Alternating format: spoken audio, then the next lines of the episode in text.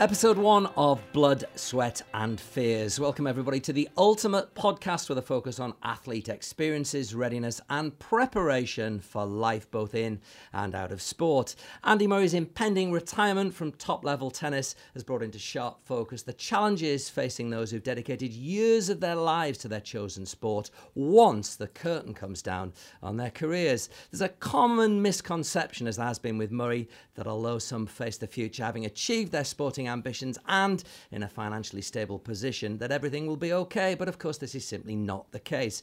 Irrespective of their career success, academic qualifications, or wealth, the average period of mourning for athletes leaving their career is two to 10 years, with up to 70% facing mental health challenges along the way. So, just how tough is it for sportsmen and women, both during their careers and as they're heading out into the big wide world? How do they ready themselves for the formidable challenges that sport brings? How can they avoid the pitfalls that lead so many into relationship problems, financial collapse, and mental health issues? How do they fill the void when they don't have the structure that sport once provided them with? What skills have they acquired that they might be able to transfer into the workplace? How can they start planning their career transition before they find it staring them in the face? I'm Mark Clement. This podcast is brought to you by EY and their personal performance program, Building a Better Working World. Alongside me, my co host, Scott Ward, who is the lead for the EY personal performance program. Having experienced his own journey as a professional footballer, he is one of four footballing brothers. Scott has established a leading framework that focuses on the stakeholders in sport by assisting them with their holistic development of people during and after sport. Following an enforced retirement at 25, multiple surgeries, including on his back, hip, and heart, Scott has studied the area of athlete welfare and mental health for the past seven years and continues to do so. He's now a qualified mental health first aider with a focus on preventative action and working alongside sports organisations globally, utilising a variety of approaches enhanced by statistical analysis. Johnny is for episode one of Blood, Sweat and Fears, a three times Olympic medal winning, Commonwealth Games gold medal winning heptathlete, and now run coach for Wasps rugby team, Kelly Sotherton. We'll also hear from Great Britain's greatest ever Paralympian, Baroness Tanni Grey Thompson, and Catherine Lane, who's just been cut from Team GB's hockey training squad and is starting out on her journey into life after sport. And you know what, you two? You two are brilliant to launch this podcast because you both have stories that prove there's no one size fits all to this. I mean, Scott, from your point of view, I mean, just just just take us through the end of your sporting life. And sorry, I'm not trying to rub this in or anything, but arguably your debut was the highest moment. Yeah, for sure. I think um, suppose really my career was back to front, wasn't it? You, you, you have a career like mine where, thank God, save a penalty with your first touch in league football, expecting it to only go one way. Um, but unfortunately for me, it only went one other way, which was down. And uh, I think towards the end, I probably spent the last three or four years trying to hold on, uh, which is something that obviously the game doesn't prepare you for, and it's it's an incredibly lonely lonely time. Mm. And the brothers as well, of which one's still playing, uh, one played for a couple of clubs in the, in the Premier League. I guess that that creates, even though you might have had great brotherly love for them, that creates an extra pressure as well, doesn't it? There must be those comparisons there. It's oh, absolutely. I mean, the change of dynamic is pretty quick, if I'm honest. Um, you know, you're sharing the discussions of training and, and matches. The following week, you're not. And, you know, even mum and dad going out to watch the boys play on the weekend or on a Tuesday, you're left at home and there's only so much saved by the bell that you can watch without feeling like something's gone wrong. Um, you know, it's it's difficult because you don't want to have those discussions with Elliot and Darren at the time because they're doing exceptionally well. You don't want to talk about the negativity, the change of mindset that you're having to go through because it's a scary time. Mm. I mean, Kelly, from your point of view as well, I mean, you know, I, I, talked about your, your medal haul there, but obviously a couple of those took a little while to, to come your way, didn't they? You know, the whole Russian doping scandal and arrived nine years after you should have had them. So that must have left a huge impression on your own retirement, i.e., you got twice as many medals as you thought you had. yeah, um, because I retired really unsatisfied, and I retired because I was injured, and it wasn't my choice, and I felt um, that I hadn't had the career that I should have had, even though I came to it quite late. I didn't go pro till I was 27, but in that time, I just maximised what I could. And so to leave that Olympics in 08 and not make 2012 because I was injured was so devastating, and it still does have an effect on me. And, and that in itself London 2012. Yeah. You know, we're broadcasting this, we're recording this podcast from London. I mean, that must have been a beacon on your horizon for ages. Yeah, I mean, it still is a little bit because when you hear of being a London Olympian, even though I was a two time Olympian before, being a London Olympian would have meant a lot more and would have really capped off my career. And especially, I'd have had those two medals back in Beijing. I'd have had a probably a different run in and a different outlook and a different outlook when I reti- retired. Um, but it's it is life, and you have you have to deal with it the best way you know how, and you just hope you've got the tools to do that. But do you think you ever will, or do you have to accept the fact that it will always be sort of sitting around you, and you've just got to process it and find new ways to sort of move forward with your life? I'm probably going to be one of those old grumpy old women. I'm already all grumpy.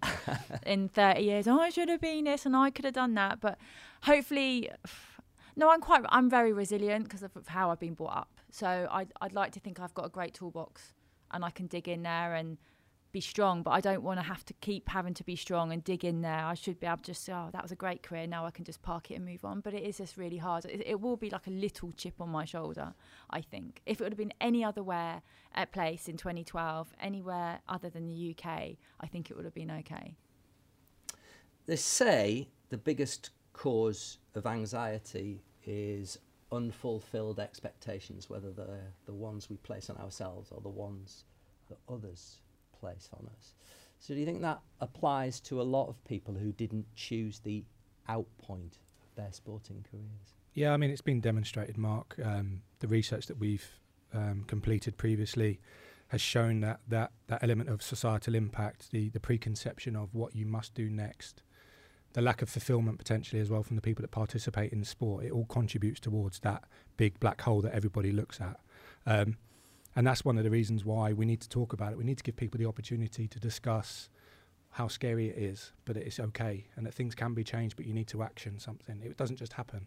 Um, I think everybody would agree that historically, athletes have not always been the best at being active post career and have had expectations from the sports industry um, there's so many of us now. That's no longer the way, and there's only so many jobs out there. So the best way of preparing yourself for the what's next is to be active. Mm. Do as much as you can. Except that, Kelly, you're you're looking at the, the, the sporting goal, and I guess you don't think about anything else when you're in that zone and just thinking, let me get to the next Olympics, and then all of a sudden, you know, you get the, the, the leg injury, you get the back injury, and suddenly you find yourself in a completely different world. Yeah, I mean, because you're you're only you're tunnel visioned, as they say, and you're only focused on that one goal for those four years, and anything can happen in those four years. And even if it doesn't look like you might not make it to the end of those four years, which is the Olympics, you still have a, a, you still see that chink of light thinking I can get there because you're hoping for a miracle. And it like Scott's saying actually it doesn't matter how successful I could have been 10 time Olympic champion and still ended the way I did and still feel unfulfilled. And it doesn't matter how successful you are or not I just think the expectation you place on yourself because all your life people have put that on you it's what you're that's all you know. So when you fail big time and then you're out of the out out of that context of being an athlete it's it's really you don't know what to do with yourself how to think because you just do feel like a failure i think that regardless of if you you choose to or whether you don't choose to come out of it but you, you, you do know, you two, don't you, that we all fail at stuff. I mean, I'm sitting in a room here now with another seven people sort of behind the three of us in here, and they've all had their moments, probably made mistakes today. I'll have done absolutely stacks of them. It's just that you worked in a very public arena where people could assess and measure success. It's, it's, sorry, Scott. I think it's harder now than it was probably even six, seven years ago because social media yeah. and everyone can judge you. Um, whether you want it or not. And so we just had the papers and the TV and the radio in the old days. And now you're judged by every single person that you interact with on the on the internet. So we didn't have that. And so, judge yourself as well yeah, by yes. following yeah. people on social media who yeah. you see they've been at this tournament or mm-hmm. you know they're they're celebrating scoring a goal or a try and you go oh I didn't do that and it, it can give you a bad half day can't it or worse. But don't forget when you're an athlete every single movement you make is being criticised or endorsed by somebody that's within that organisation. There's only so long that can go on for, but has it ha- before it has a long-term impact on the way you think about life, Mm-hmm. and and that's something that that people aren't exposed to. You know, this can happen from as early as five years of age nowadays, Mark. You know, you can imagine what impact that's going to have on you mentally by the by the time you reach 15, 16, where the highest attrition in sport occurs. Um, you know, I've heard people say that we don't need to do anything for 15, 16 year olds. God forbid if we don't, because it's it's enormous.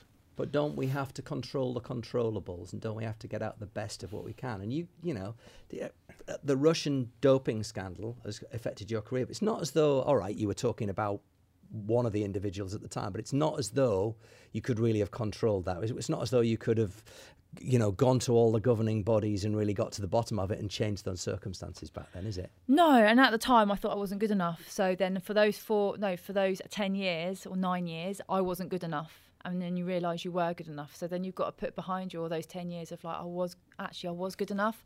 So now I do feel I was good enough at the time and I'm still disappointed I didn't win the gold medal. So I'll still be a bit disappointed in myself, but at least I've got medals to prove that I was pretty good at the time. It just, um, yeah. So the, the thing that you feel for me probably is I'm still disappointed I didn't win a gold medal. Hmm. I think you should be very proud, Kelly Sotherton. Oh, I am now.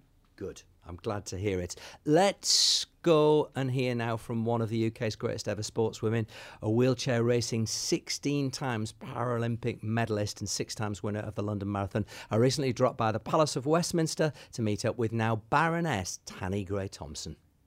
We're currently sitting in the House of Lords, which is very plush, a lot of wood, um, very nice carpet. Somebody said to me when I first came here, Oh, don't worry, my dear, this is just like boarding school.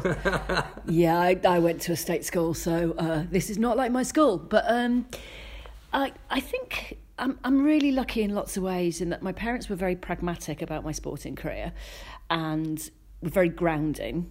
So whatever I did, mum and dad were quite um, uh, leveling in terms of, yep, that's lovely, but what you're going to do is a real job. And, you know, then the time that I was competing as well, there was, you know, absolutely no money in wheelchair racing. I, I won more gift vouchers than real money. Um, and luckily, because I had enough sponsors to, to keep me going and do all the races I wanted to do while I was competing, but, but not sort of um, a big bank account at the end of it that um, meant that I kind of didn't know what I wanted to do. So all the way through my career, I was thinking about what next because you know conscious that I could get injured or I could get deselected or and um, and also um, Dave Moorcroft said to me when I was in my sort of mid twenties, "You're a long time retired," and that that was really kind of quite important to me as as well as everything else. So I when when I retired, I knew what I didn't want to do, um, and and actually that's more than a lot of people do. So I didn't quite know what I wanted to do but but that always felt like it was a, a, a, big start for me. But that, that transition process is is for everybody. It's really tough. And what we know now is how much money you earn or how famous you are or any that that doesn't really matter. That transition out is really tough.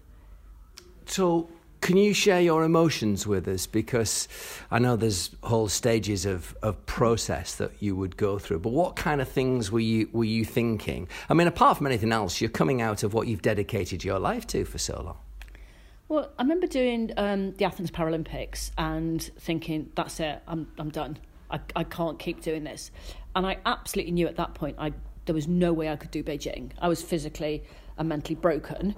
But then I didn't quite know, in some ways, how to stop or at what point. So what I wanted to do was be absolutely certain that when, because once you stop, that's it. You can't go back. You know, not my, my race weight was 45 kilos. You know, just in terms of that and the training, you you can't take a break at, at in your 30s and, and go back in the, the same way. So I did the 2005 season, um, and it was actually it was all right. And then I did the 2006 season, and you know, absolutely, actually from the beginning, 2006 knew. Uh, if I made it through to the end, it, it would be a bit of a miracle because I was just getting injured and sick and and it wasn't fun anymore.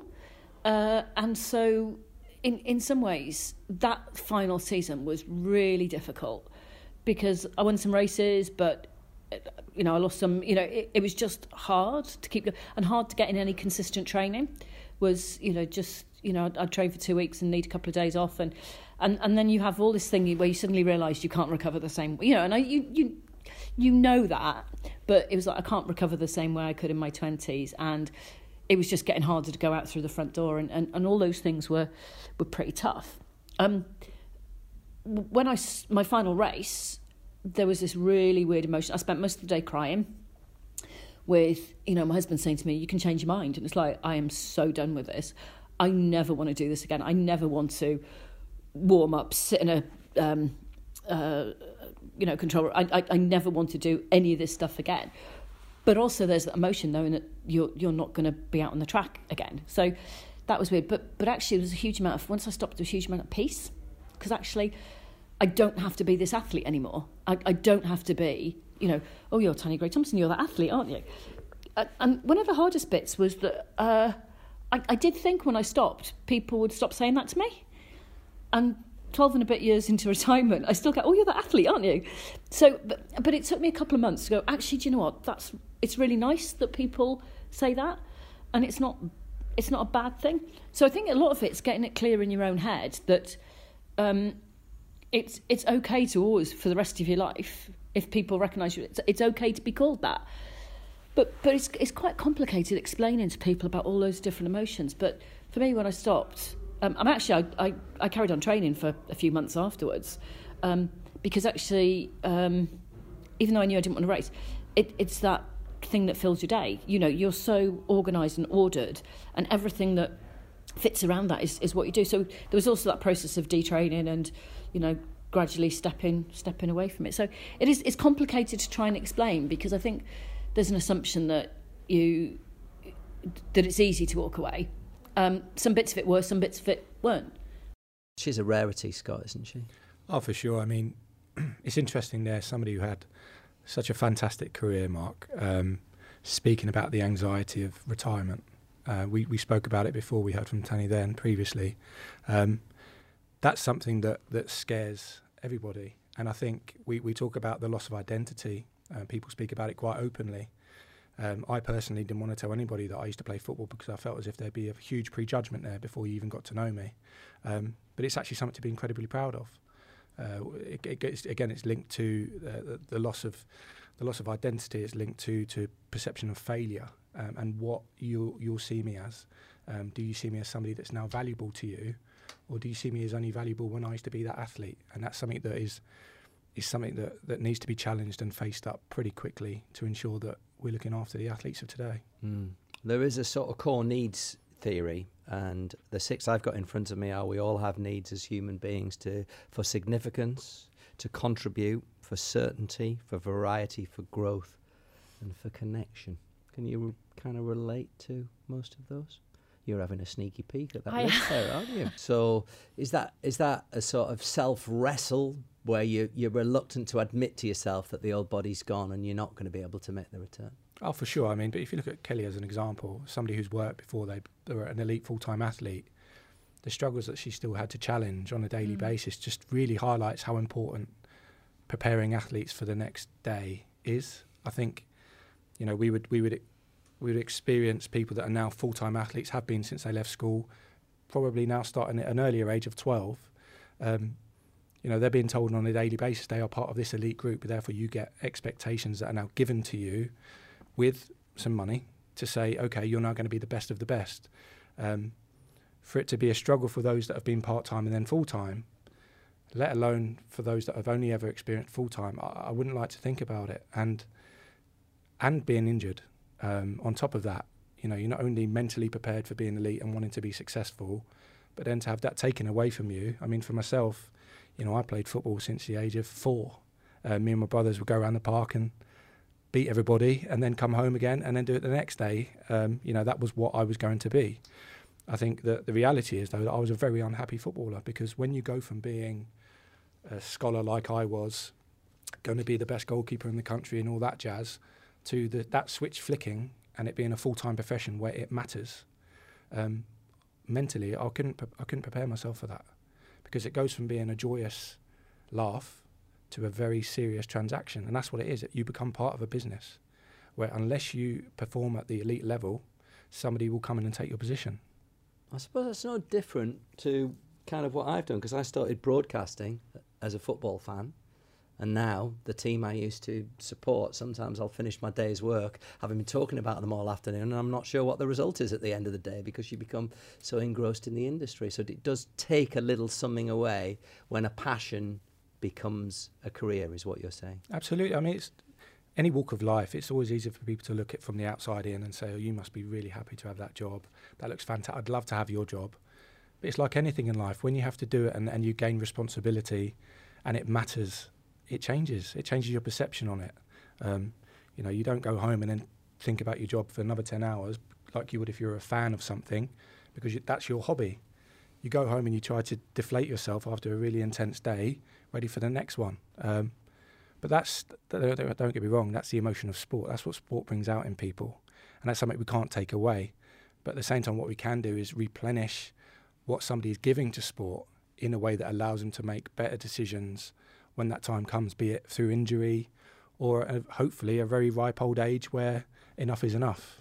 Do you think the fact that you were able to give up a full time job, got your funding, and went off to be an athlete, you almost kind of lose your head a bit. There's a euphoria of thinking, I did it. I'm, I'm a professional athlete. And it, it stops you planning for the future and it stops putting that structure back in place. I don't think I had time, time for that. I had, nine, I had nine months. So I left my, quit my job in 2030, uh, 2003, October, and I won an Olympic medal August 20, uh, nine months later.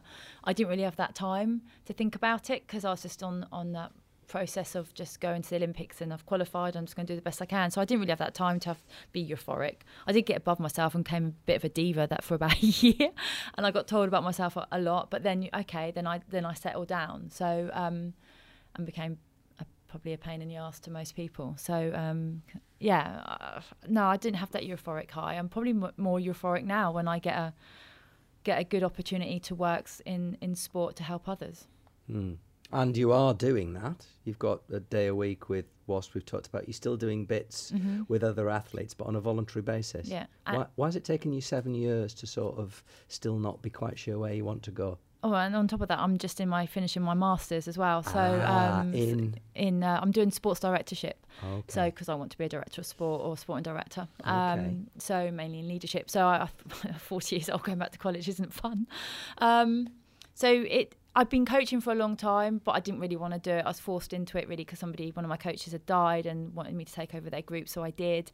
Um, but I just, I'm passionate about giving back, and our sport isn't very good at holding on to knowledgeable and I'm not saying I'm skillful, but necessarily um, skillful people and retaining them. And I just want to give back because that's the sort of person I am, and I'm fully um, motivated to ensure my sport is is, is left in the best possible way it can be. And we've got loads of issues in our sport. We have no CEO, we have no chair currently in our national governing body. So it's like, okay, what can I do to make this better? And I set up the British Athletics Athletes Commission because the athletes had no voice. So I found out I sit on various international boards and other sporting boards. So um, to make a difference in other sports, because I'm just passionate about making a difference for everybody, whether it's duty of care or, or the coaching pathway. Um, mm. I'm quite broad with my passion for the sport. Do you think just anybody gets invited to do those things? Do you think there might be a, a you know, that there might be notoriety from your past? Do you think there might be a skill base that asks that, that leads to people asking you to do all those things? do you think you might be better than you think you actually I are? Yeah, I think that's the athlete thing. You always striving to be better, but I just wish I got paid for all these roles because I'm probably the yeah. i but you're working towards that when you get your masters, and then you really start I've been going. Saying that for a few years. I think to be fair on that point, Mark, it's actually a really topical issue because um, in sport, we as athletes are quite prepared to train day in day out to get better. When we migrate from sport into a different walk of life, that long term viewpoint really kicks in, and it scares a lot of us. When I first started to study at Warwick, the thought of doing a three year study was horrific um, now, three years is three years. I've just started my PhD. That's going to be three to five years. No problem, because I understand that's part of what I need to achieve. Well, this is not just athletes. This is anybody in any walk of Absolutely. life who wants to yeah. re-engineer their life, or wants to start looking in other areas. Society as a whole, with what's coming in the next decade, is going to have to start doing this when great swathes of jobs disappear on the horizon. Absolutely spot on. But the reality is that when you're an athlete, you work off such short-term cycles. So you're either competition or training. You have short-term goals which means you work in a very circular motion. Beyond that, that's not how life is. You work on timescale, sure, but you know you always know what your start point is and what your objective is. In sport, it's not just this, it's not the same. Um, and that's where we have to change the mentality of those that participate so that they can make decisions based upon a longer term view. Mm. Have a, have a word with Kelly Sotherton while I read this next link and tell her she's better than she thinks she is, will you? because listening to us so far is 23 year old Catherine Lane, who recently started blogging about her own embryonic steps out of her chosen sport after being cut in late 2018 from the GB hockey training squad. So, how are you feeling, Catherine, having heard all that's just been said? There's a lot to digest here, isn't there? Is it confusing you or helping you? I think it's helping me in terms of I've got these two amazing people in the room who have gone through exactly what I'm going through now. And it's actually quite comforting hearing that Kelly, seven years on, still hasn't kind of got a proper, like, definitive plan of what she wants to do in place. I'm only three months on, um, and I'm kind of making steps towards knowing what I want to do, um, but still dealing with the process at the same time. So it's quite comforting to know that you've got people that have gone through the same thing that you're going through now. Mm. I mean, I, have read your blog, and it was clearly a short, sharp shock. You kind of knew they were cutting the training squad down from a numbers point of view, but I guess you still don't want to believe that you're going to be one of the ones that is part of the cull. Yeah, I think my time in the program was a bit of a whirlwind. Um, finished uni did a very short stint in recruitment for four weeks. Um, got trials for the GB squad, went into that, loved it. First year wasn't selected for anything, wasn't playing well. Um, as Scott's saying, it's a big jump when your hobby turns into your job, um, and I think it took me a while to adapt to that and kind of get used to it. Um, second year in the squad, in January, I was told that we had a Commonwealth Games and a World Cup that year, and was told that probably wasn't going to go to either like just keep training, keep working hard. Then two weeks later was selected for the Commonwealth Games um, and had the best time of my life. Absolutely loved it um, in the Gold Coast, and then went on to go and play at the World Cup in London as well, which is one of the best experiences I've ever had. A home World Cup was just insane. And then two months later, cut. Um, so like massive whirlwind. Um, I think I was still getting used to the highs, and then suddenly the lows hit. Um, so yeah, just I think I'm still processing everything over the last year, not just the deselection. Are the are the lows much deeper than the highs are highs, if that makes sense? I don't think so. I think the highs are incredibly high and the lows can be incredibly low, but that is just the nature of professional sport.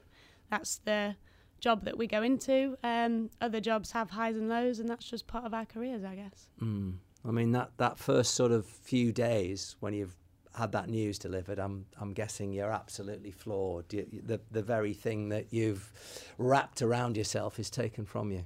Yeah, absolutely. Um, I booked a holiday, so I'm going to New York in a couple of weeks. Um, I think you just don't know what to do. Um, I still trained because I I like going to the gym. I love playing hockey. Um, but the biggest difference is not having 30 other people to do it with. You're suddenly on your own in a public gym you've not got people to chat with, laugh with, um, and you're suddenly doing it all on your own, which I think was the biggest difference for me. Mm. But you did have your degree, obviously, so you must have, and, and obviously you'd you'd come into it reasonably recently, so you must have had a what? Do you have a master plan related to your degree, or did you think you were likely to be caught up in hockey for the next few years? I was hoping that I'd be in hockey for longer. Um, I had my undergrad degree. I started studying a part-time master's as well, um, which I'm about well should be finishing in about six months.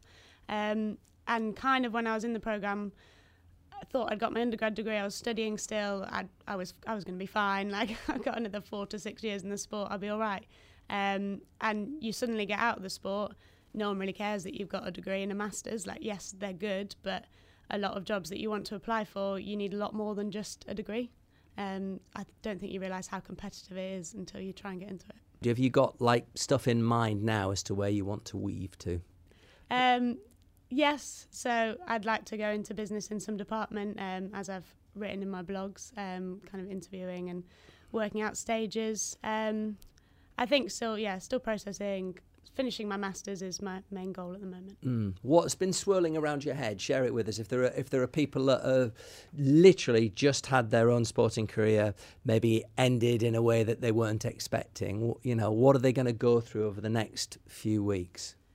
Oh, there's all sorts. People talk about it as kind of being like a standard grief process. So you like denial, depression, and then you finally get to the acceptance stage. Um, I think for me, the biggest thing has been you just have so much time on your hands. Like going to the gym has literally been the highlight of my day. I booked an eye appointment the other day because I literally had nothing to do. I was like, I'm going to get my eyes tested. Um, you just have so much free time because you literally go from training however many hours a day to meetings to psychology to video analysis. Then you have to prep your food for the next day. You just you go from being so busy to then just nothing. And I think you have to be able to fill your days with something to kind of get by. Do you, do, you, do you find as well that most sports people have to consider their physicality as well? That you, you are used to exceeding a certain amount of energy every day. You've got to watch your calorific. In- I'm not looking at you specifically here, Scott. I don't want you to think I think it, you know this is targeted. No, but you know No, what I mean. look- It's a serious question, and also that then brings the, the psychological benefits we know of the endorphin production, etc., Yeah, etc. That's right. I think um, so. So when you play competitive sport, people talk about addiction during and after. So when when you play competitively, or or sport um, as a hobby, you get instant hits of dopamine, and, and when you do that, it, it presides itself in the same way as it does when you drink, when you have alcohol, and, and other actions. Um, when when you go from doing that day in day out, you're getting your two three hour hit a day to nothing. It has a huge mental effect on you aside from that, then if you can't train like I couldn't, so I had to retire f- because of physicalities. I couldn't train like I wanted to train. In my head, I'm still an athlete. In my body, there's absolutely no chance. And so you have to think about how you can combat that. Um, we talk about eating disorders for people. Um, I can almost guarantee there are a huge number of eating disorders for athletes because you go from eating four or five times a day. You think then that you have to eat that many times a day because that's how you eat. That's not how general public would normally eat. Um, so it's it's it's detraining, it's it's de-risking the way that you live your life, um, and again that comes to to readiness. If you're mentally prepared for anything in life, then it's always going to be a lot softer than if you're not. Um, and that, as I said, that goes to training, eating, being around 30 people a day, like Catherine said, or not. Um, it's just about what's doing what's right, you know, and, and making sure that people are in a good place. Hmm. Did either of you two suffer from depression in the aftermath of your careers coming to an end? if you look at so Bart, you touched on the question about depression. You know, statistically now it's it's increasing with athletes that nearly two out of three will suffer when leaving sport, which is a, a terrifying statistic. Um, I think general public we're looking at maybe one in five. You know that that's a c- real compound effect, and it's come from somewhere. Um, just going back to what Catherine said as well, there's a, there's a preconception that if you have academic qualifications, you're going to be okay. That's not right. Um, if you're financially well off, you're going to be okay. Again, that's not right. And, and even if you've got them both, there's still something missing. I mean, if you look at from the research we've done and, and the meetings we've had, you look at the NFL, you know, the sport of all sports, the money that's flying around there is astronomical. Um, but they've got the most crippling statistics globally of any sport. Um, you know, they all of the athletes go through college, so you would have thought that's a huge box tick there. Then they've got massive revenues running through the sport. Again, you would have thought everyone's going to be okay, but they're not. You know, it, you, as I said, the stats of bankruptcy is two out of three within 12 months of leaving the sport. Divorce, two out of three within a year of leaving sport. Now, I can speak quite openly here. I'm, I'm pretty sure it's not the other half's fault on all occasions. So why, if we ask why this is happening, that's because they're having to, to, to facilitate an absolute nightmare of a scenario because these poor people haven't been readied for the for the next phase. Um, and I think that this this soft skill, this cognitive enhancement of people that most people do get during their, their schooling, their university years, their college years, when they're working at Sainsbury's or or for EY, for example, they're, they're getting exposed to societal challenges day in, day out. Um, when you're an athlete, you're just not.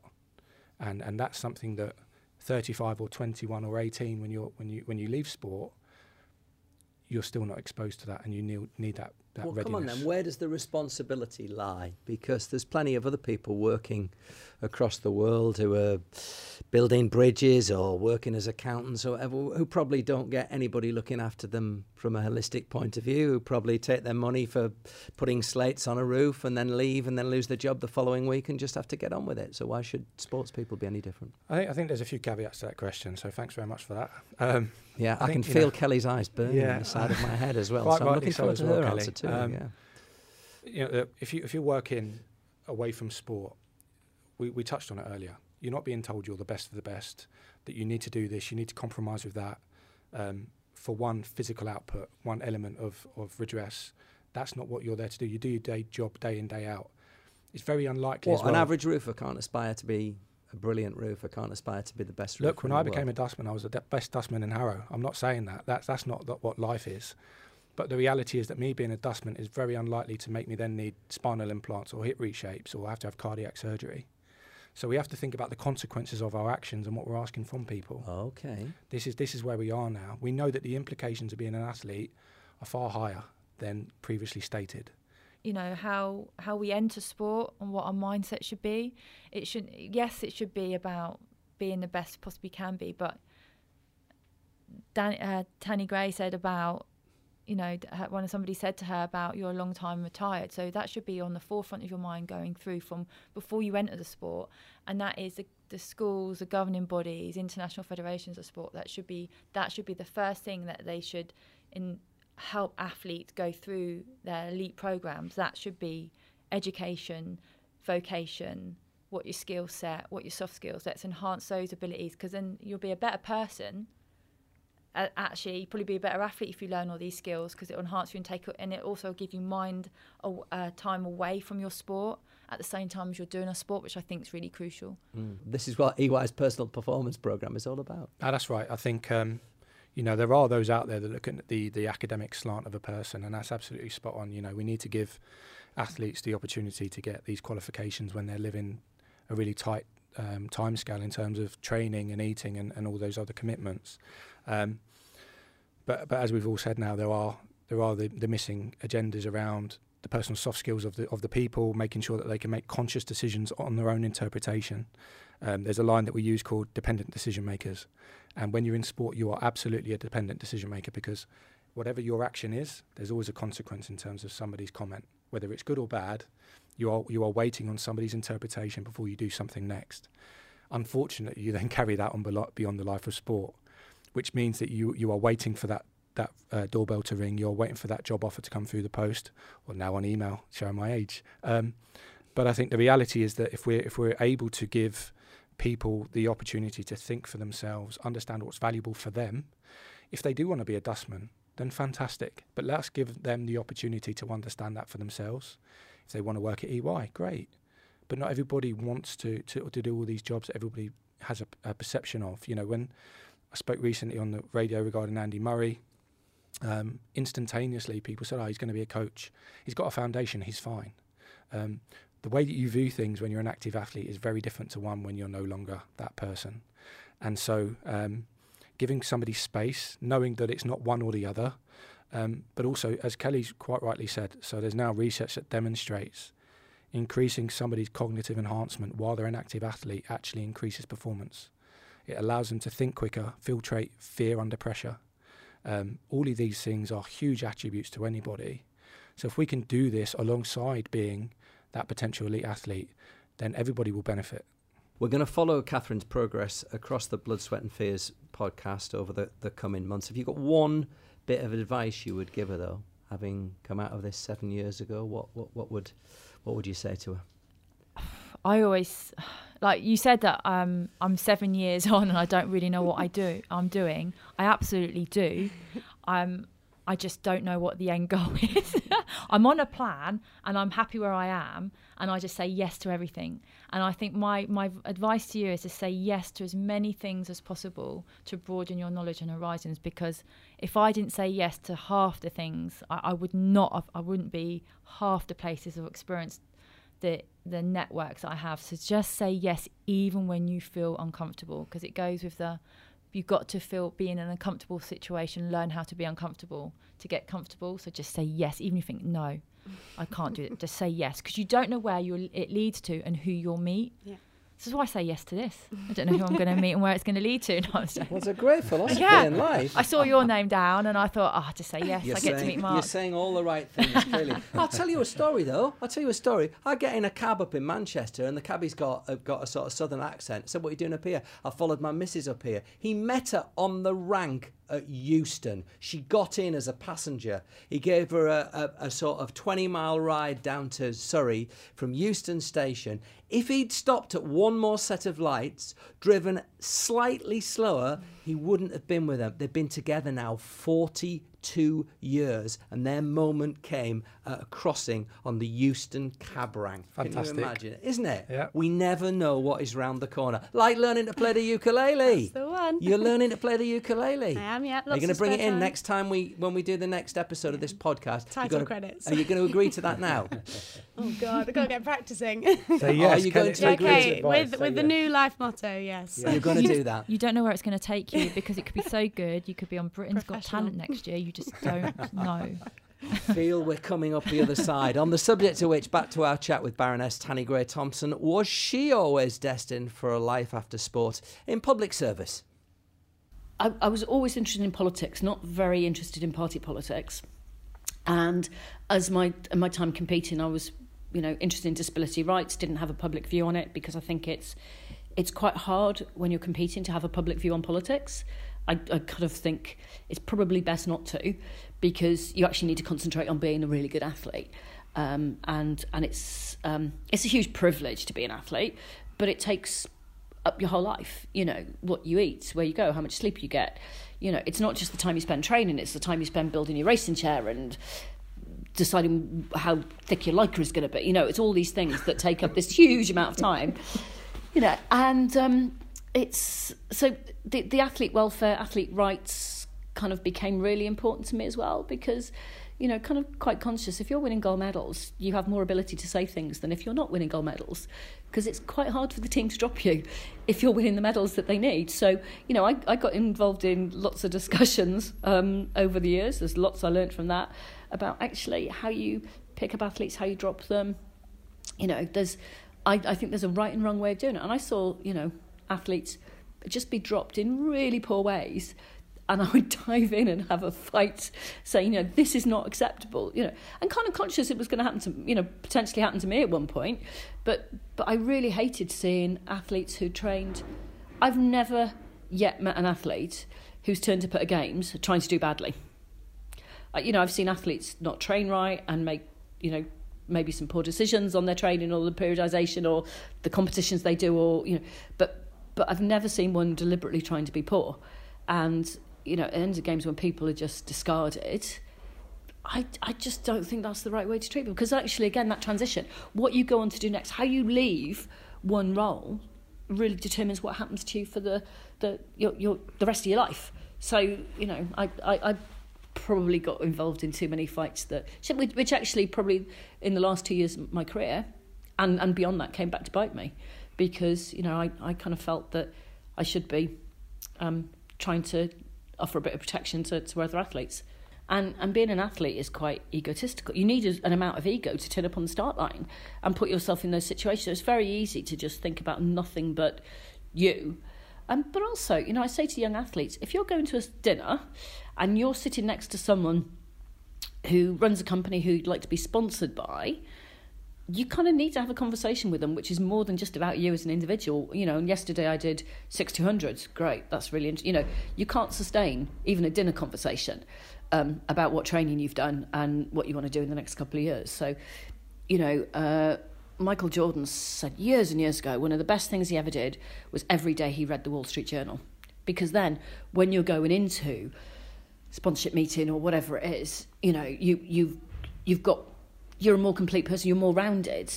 And then also, I think that helps you think about life after, you know, um, about what you don't like. So I've seen athletes. Um, so what I, I was able to do, I, I was able to, when I was competing, have uh, enough money in the bank account that I didn't need to make a decision for nine months. So by nine months, I did have to make it, but I had time. I didn't have to rush into things. Um, but there's a sense of urgency, you know, so I didn't sort of have to think, oh, well, I've got 10 years. Um, and that kind of focuses your mind. And uh, so I, I was able to turn down a couple of things that might have at that moment in time paid me a decent amount of money, but but I didn't feel I had to do it because I had no other option. And you know, talking about pensions and national insurance and stuff like that is really boring. And my dad used to talk to me about it all the time. And I remember sitting there as a young athlete going, oh my God. Uh. And now I find Do you myself. regret that now? No, well, well I did listen to him more than I probably made out. But now I talk to young athletes about this. You know, if you don't pay your national insurance when you're competing, you know, it's not good. So, um, you know, it's things like that that I think that's an important part of an athlete's education. You know, you you might not know about what tax you have to pay, you know, but somebody in an athlete's life should be giving them that information. You know, it shouldn't be head coach of your sport, but as part of the program that's put around young athletes, those are the sort of things I think you know we need to be talking. But and having a really grown up discussion. You know, I don't think you should say to an athlete, uh, a young person at twelve, right, you want to be in this sport. So the reality is, you're going to train your socks off. Um, you're probably going to get injured. Later on in life, your body's not going to be in a good way. Uh, you will, and your family will spend a huge amount of money trying to make this happen, and you're probably going to make not going to make it, um, and you'll be sort of discarded before you've got anywhere near the team. But good luck, you know that that you shouldn't be doing that. But I think at points through an athlete's career, having those conversations about what next, I don't think it's a detriment to an athlete's career, because also, you know, it's it comes back to you, you're a long time retired. So you've got to be having those sensible discussions. Um, and I think sometimes what I see in a lot of sports is actually, I'm quite rightly, coaches aren't qualified to have that conversation, and nor should they be.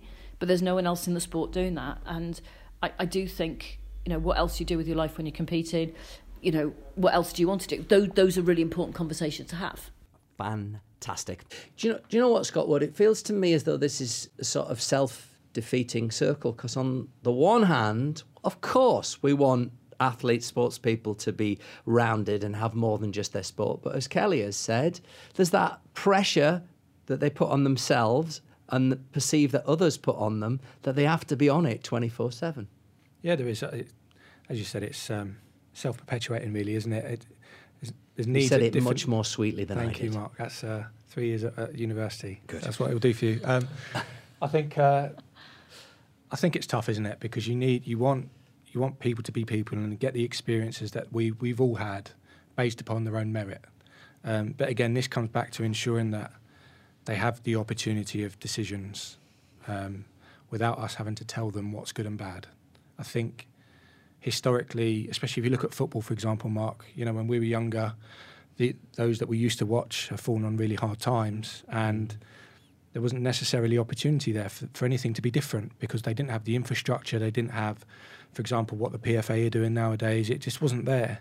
Um, things are different now, and so, as you as you alluded to with Tanni, one of the one of the reasons why EY have now entered this market is that it's vitally important that these sports organisations have the opportunity of an increased scale for delivery, while knowing that that element of independence is being retained, knowing that whoever's going in and speaking to these athletes is there for one purpose and one purpose only. That means that whatever information we're passing on to these participants, um, it's hopefully fulfilling the need or the void, or, or at least enhancing what they're currently being given already. You'd got your little head down, you'd quit your job, you're pounding towards Athens in 2004, and somebody had come along and said, Right, want you sitting on this computer for three hours to start to do a psychological profile, and we need to start planning for the future. And have you thought about putting some money away now you're on it a bit towards your pension or towards your national insurance contributions? When you were in that full diva mode, how willing would you have been to contemplate life after sport at that point? I was a diva the following year. Oh, okay, so fine. I think if I think, I think there's probably still a little bit of that in there, Scott, don't you? Yeah, of course, of course. Um, I know that. Um, I think if if if that's what part of the process of being on lottery funding was, and that's the process, I didn't know any different. So then it would have been, oh, okay, this is the plan. But you're never told that. So if someone, you know, from English Institute of Sport, Performance Lifestyle, or UK Sport would have said, to, or my sport said, this is the process. You're on funding now, but these are the criteria. This is what we would like you to do. This is what we want you to do going forward as part of your your plan, your pathway uh, as being an athlete and past being an athlete. Um, this is what you're doing, and it, you have to do it to maintain your funding. Then it's okay, cool. I'd have done it. It would have been fine, but that wasn't the that wasn't um, ever explained or done or dealt with. You're just on funding. That's it. There you go. Thanks. You've being squeezed all the time. yeah, well, yeah, and then you you'll get a letter about this is you don't have to pay tax on the money you get from your funding, blah blah blah, and find yourself an accountant. So you're just left to your own devices. So you're not really given the um, really what you should do or how you should do it. You're just like, here's the money, go and do it. And I don't know if anybody remembers back in the day, about 15 years ago, lots of people were spending their lottery money on PlayStations, and so, especially in athletics, you know, you're getting this money here, there, and the other from EIS, there was performance, lifestyle money, and people were just buying computers and stuff of it. So they weren't really u- utilising it where they should have. It's also about how we articulate our information. There's no point in me trying to speak to an athlete the same way that I would a banker. Um, their level of information uh, retention is very different, and how we articulate that message as well would have to be leveled in a very different way because you only know what you know. Um, therefore, whether it's a mixture of face to face or online learning, what we do need to be sure of is that whatever information we are passing on, um, it allows the athletes to retain it, and it allows them to retain it in a way that they understand. Um, without that, as Kelly said, you're getting letters through the post that you probably don't completely understand. You're more liable to make bad decisions. Um, and, and sport and we then can't have that element of redress. We can't say, well, look, we've been done this, we've done that, and therefore you've had all that you need. There's never really been that, that facility in place. And that's another reason why incorporating analytics into this so we can actually see how people are performing and how the participation is and see if it's having the long term impact we desire um, is just as important. Well, I'll tell you what, before I get Kelly's thoughts on the programme that you're running, to round things off, let's have a final dip into our interview with Baroness Tanni Grey Thompson and just how important is it to have an independent provision such as the EY Personal Performance Programme? I mean, the lottery support for young athletes is amazing, but it also uh, puts a buffer around you that doesn't necessarily mean you have to think about some of those things. And, you know, um, sport when you come in as a young athlete shouldn't be about I think there should be more transparency about just how it works, what you have to do to get to the next step. Um, and again, I don't think this is a detriment to athletes. It, it shouldn't be kind of luck if you make the next step. And, you know, even having, you know, you can have a really sensible conversation with a 12 and 13 year old about some of the decisions they, they have to take. And it's not about putting up a sort of sacrifice versus dedication, or, but, but actually young people understanding what what is required to be an elite athlete, you know. And one of the criticisms I had for my report was, "Oh, you want to make it all soft and cuddly." Well, no, that's not me as an athlete. You know, um, I had my daughter by cesarean section and was training two and a half weeks later. So, you know, uh, I, I don't expect that for every athlete. But but but it's not about being because elite sport is tough and it's hard, and and that's the reality of it. We can't and we shouldn't change that. But it's about helping people make some of the decisions as they they come in as they go through and, and, and, and how they leave. And, you know, athletes will have, you know, there's, I kind of say, you know, being in a chair, uh, the assumption is being in a chair is the worst thing that ever happened to me. Being in a chair for me is not the worst 10 things in my life. Actually, the worst 10 things in my life, apart from my parents dying, are probably from sport. Um, so, but, but actually, it's having that balance at the end of it for, for recognizing those tough moments make you and also, there's loads of really good moments. And what I'd like to see from athletes, whatever age they leave these programs, is they recognise the good and the bad, and and, and understanding how that helps them to take the next step. Goodness me, you you can tell why she's achieved all she has, can't you? I mean, she's absolutely driven there, and a lot of sense in what she says there, Scott. Oh, look, for sure. I think um, you know, speaking there as a person that's been exposed to a lot of eventualities during her, her Olympic career and beyond, and therefore she can speak with some real honesty and richness that, again, only experience can get you. I think going back to Kelly, Kelly's earlier point around um, being involved in sport, experience is something you can't buy. It's that old saying, and and therefore. Um, exposing people that have been through different challenges that everybody doesn't get to experience or has been to specific Commonwealth or Olympic Games is only going to be good to be re- reabsorbed back into the industry. And whatever guys that is, you know, it's not always it's not always a coach, as Kelly said. It might be somebody on an advisory panel or, um, you know, in charge of a specific organisation. But I think it's, it's something that you know other sports do, um, and and through through allowing these athletes to, as I say, have, have good careers in whichever format they present themselves in, as well as readying for what's next, is only going to increase that pool of talent that we can we can replenish back into sport long term. Where does the responsibility lie, Kelly Sotherton, for athletes and their after sport life? I think it, there's a responsibility the athletes have to take ownership of what they want to do and how they want to do it. It's just they need the resources and the tools to know how to do it, and then that for me is the sport that they they've chosen to try and be the best in as well. Um, and most would be receptive to that if it was handed to them in, Yeah. in, in, in easy nuggets they could bite into. Yeah, and especially if they're coming through young, obviously the parents, and even at school, um, as they're going, if they're going through GCSEs and A levels, and they're going through that transition of being an athlete when they're, you know, elite athlete through the junior ranks and going into senior ranks. I think it needs to there needs to be a bit more collaboration from an earlier education, not like at 12, but when they get into their 15, 16. So they, they're growing, they're growing into adulthood and they have to make these decisions and they're going to be in the wide world soon. Um, because most sports people, they, they're good as their juniors, they're probably out at 18, 19 anyway, because they're going to uni and then they realise they don't really want to do this anyway, a sport, to come to that decision. And that's where, as I said, governing bodies need to be better with schools, parents, etc. along the way. What about coaches as well? So it depending on what sport it is. Obviously, pro sport with football and Olympic sports where you're you're paid to be a national governing coach. There aren't many of them. Even my sport, there's coaches that aren't paid. I think But on that as well, though, a lot of these coaches are, are transitioned athletes. Um, Yeah. So if we've not given them the skill sets to understand it as an athlete, we can't expect them to do the same as a coach. But to they then have manage- targets was my was my point. Oh, of course, That they, yeah. that, that, that they will get whether it's whether it's not money, it might be kudos, or in you know in the, at the very top end of elite sport, their positions will hang on a set of individuals going out and achieving the maximum that they can. The coach will see it for their benefit. That's the point I'm making. You start saying, I tell you what, I really do need to sit back and not go and kick another 100 over the bar, but I actually need to go and do a little bit of work on the thesis I'm doing.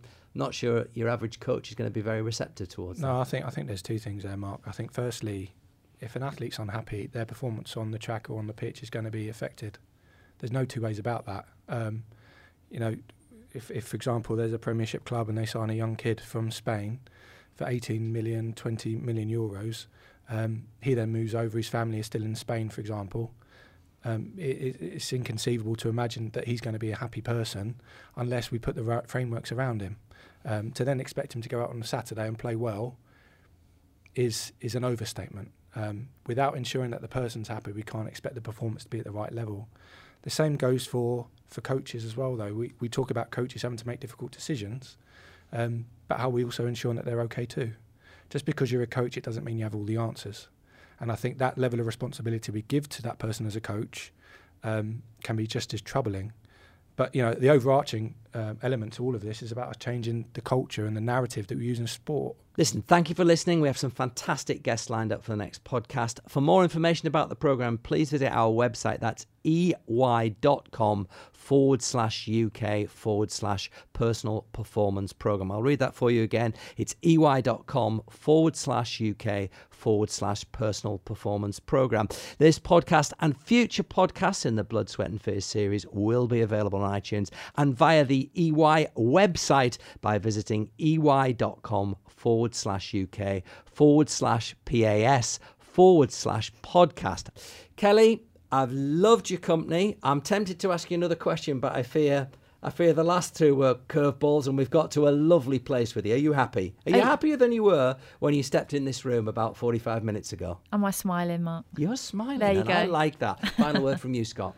No, I'd just like to say thanks very much, Kelly. I think uh, you know we have a great opportunity here to help as many people as we do globally, and uh, hopefully by the next podcast, Mark, we'll have some uh, some more news. Fantastic, and it also goes without saying we thank Baroness Tanni Grey Thompson and Catherine Lane. I'm Mark Clement, brought to you by EY, building a better working world. Thanks for listening to episode one of Blood, Sweat and Fears, the ultimate podcast with a focus on athlete experiences, readiness, and preparation for life in and out of sport. Goodbye.